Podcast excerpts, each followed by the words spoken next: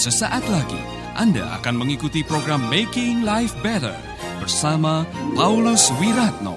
Selama 15 menit ke depan, Anda akan belajar membuat kehidupan lebih baik.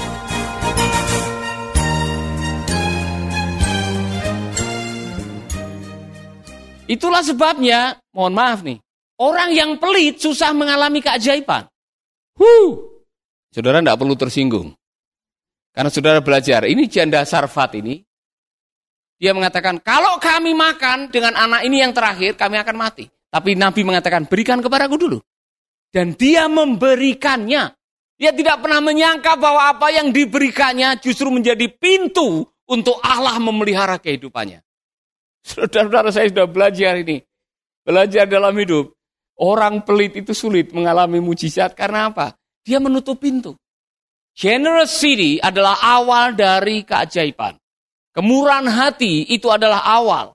Kita melihat, saudara-saudara, kalau Allah mau bekerja melalui kehidupan kita atau Allah mau bekerja dalam kehidupan kita, biasanya melibatkan apa yang namanya generosity. Mungkin tidak mesti dalam bentuk harta, tidak mesti dalam bentuk barang, Generosity bisa terucap dalam bentuk ucapan terima kasih, dalam bentuk doa, dalam bentuk saudara memuji Tuhan.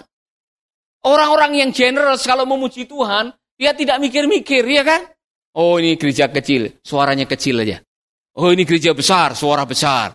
Oh ini pelayanan, oh uh, persembahannya besar, suaranya jadi besar. Saudara tidak bisa. Yang namanya generosity, orang yang generous mau tepuk tangan, tepuk tangan yang paling baik, ya kan? Berikan tepuk tangan yang paling baik. Mau memuji Tuhan, berikan pujian yang paling baik. Kalau saudara datang ke kebaktian, semua yang nyanyi menyembah Tuhan, saudara begini. Sampai ada di YouTube saya, Pak siapa itu yang lipat tangan sambil lihat-lihat, yang lain memuji Tuhan kok lipat tangan sambil lihat-lihat. Saudara belajarlah, kalau sedang ibadah di mana pun saudara beribadah, di mana pun saudara berada, be generous. Karena orang yang bermurah hati akan mendapatkan kemurahan hati. Haleluya. God works with people. Berbagi Allah ketika Anda dipakai oleh Tuhan.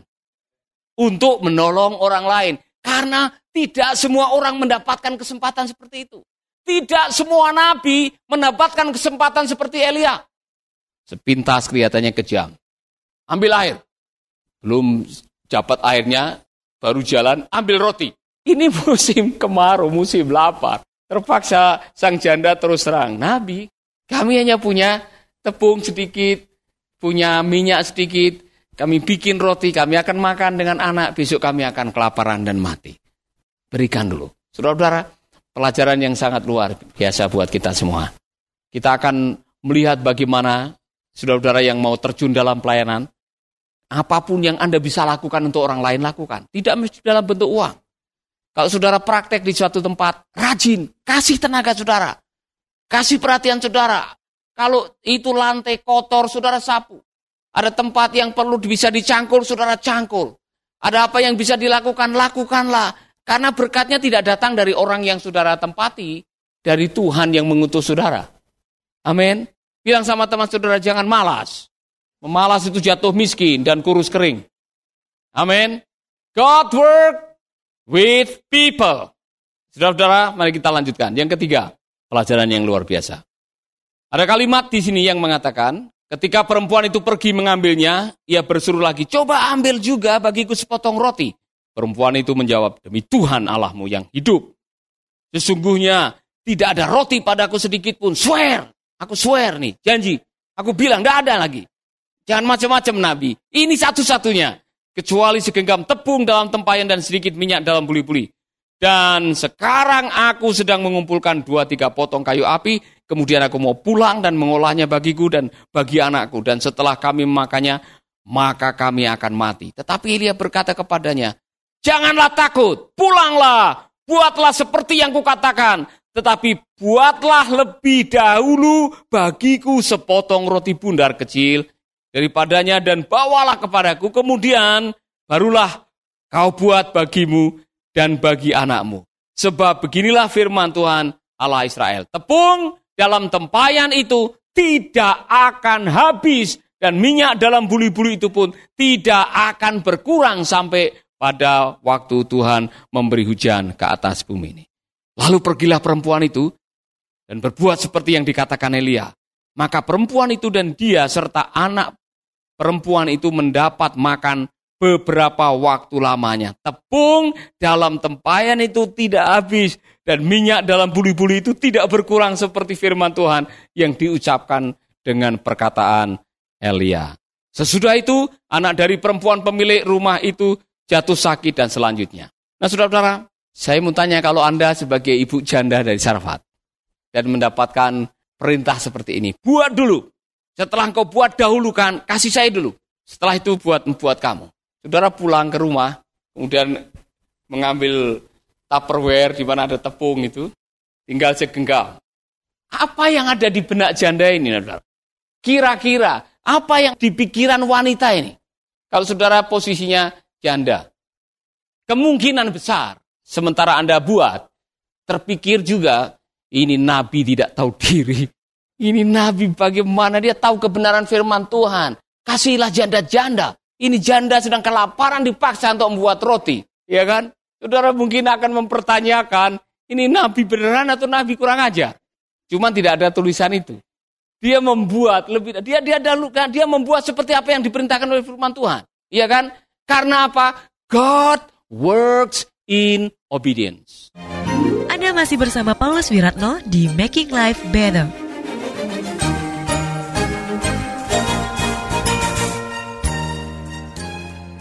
Tuhan bekerja atau keajaiban itu selalu bekerja dalam ketaatan. Amin. God works in obedience. Tuhan bekerja dalam ketaatan.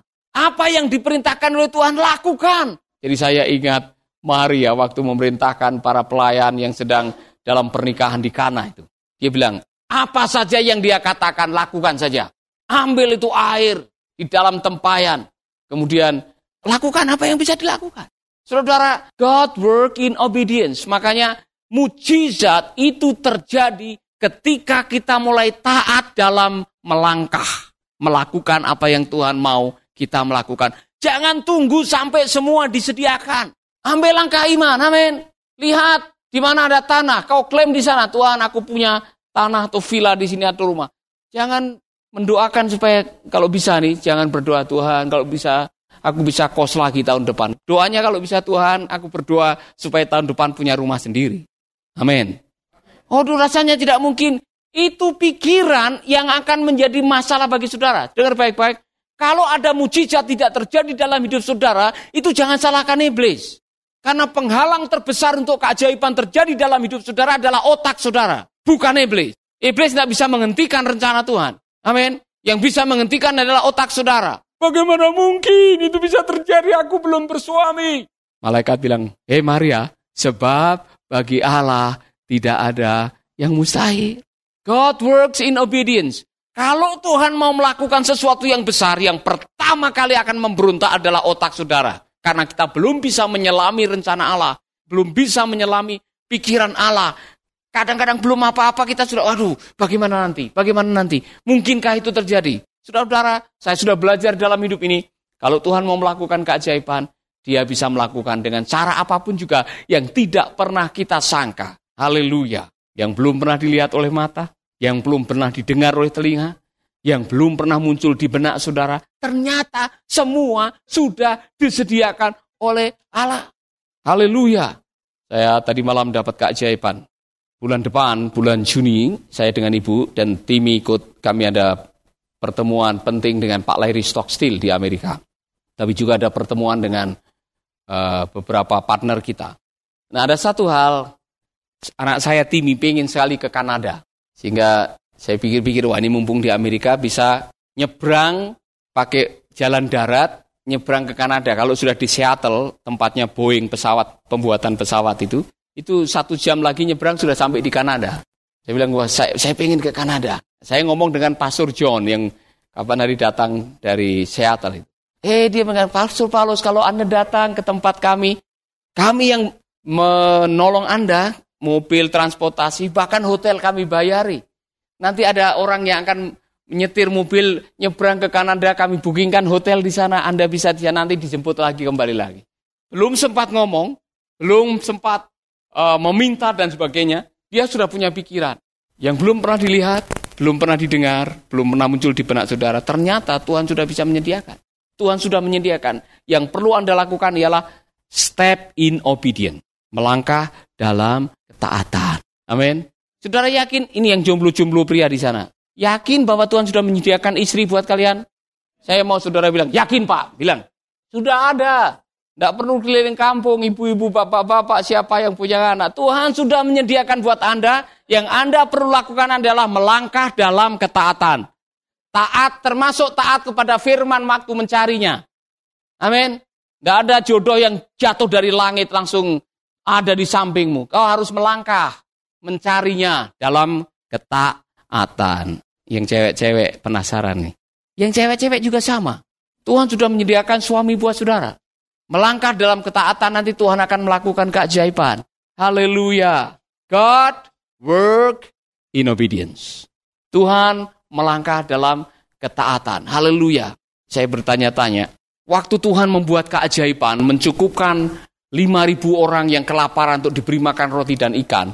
Saya pernah tanya pendeta, mujizatnya itu terjadi di mana? Terjadi di tangan orang yang waktu makan Kok Anda habis-habis atau terjadi waktu dia memecahkannya, kemudian membagi-bagikannya. The miracle happen in breaking. Mujizat itu terjadi pada waktu Yesus memecah-mecahkannya, itu tidak habis-habis. Nah saya pikir-pikir, wow, kira-kira Yesus capek atau tidak waktu memecah-mecahkannya itu? Membagi-bagikan roti itu. Capek itu saudara-saudara. Ya kan, saudara, saya maklumi kalau saudara sambil bagi-bagi, sementara bagi kemudian nyomot makan sambil bagi, ya kan? 12 orang melayani 5 ribu itu tidak gampang. Tapi karena mereka taat melakukannya, mereka melihat sisanya. 12 bakul, luar biasa. God works in obedience. Mujizat terjadi waktu kita mulai berani melangkah. Jangan menunggu sampai semuanya tersedia, baru engkau mengatakan, oh haleluya, Tuhan melakukan keajaiban. Saudara-saudara, kalau engkau ingin mengalami keajaiban, lakukan bagianmu. Yang Anda tidak bisa lakukan bagiannya Tuhan, biarlah Tuhan melakukannya. Tapi harus melangkah dulu. Amin. Bagaimana mau dipakai oleh Tuhan untuk melayani di suatu tempat? Melangkah, pergi ke tempat itu. Ya kan? Jangan menunggu tanda. Ada orang-orang yang suka menunggu tanda. Tuhan, berikan aku seorang wanita. Hari ini yang pakai baju merah. Tahu-tahu yang datang adalah ibu-ibu pemulung yang suka datang tuh. Saya menghargai apa yang dilakukan oleh wanita ini. Saya yakin jauh di lubuk hatinya, mungkin ada pertanyaan-pertanyaan, tapi dia taat saja. Ini yang saya heran. Pokoknya taat saja. Ketika Anda taat saja, saudara akan melihat bagaimana Allah melakukan keajaiban yang luar biasa. God works in obedience. Taat. Kalau Anda taat, Anda akan melakukan hal yang luar biasa atau mengalami hal yang luar biasa. Saudara-saudara, ini pelajaran yang sangat luar biasa. Saya sudah mengalami berkali-kali. Lakukan bagianmu, sisanya Tuhan yang akan melakukan. Do your best, and God will do the rest. Haleluya. Amin.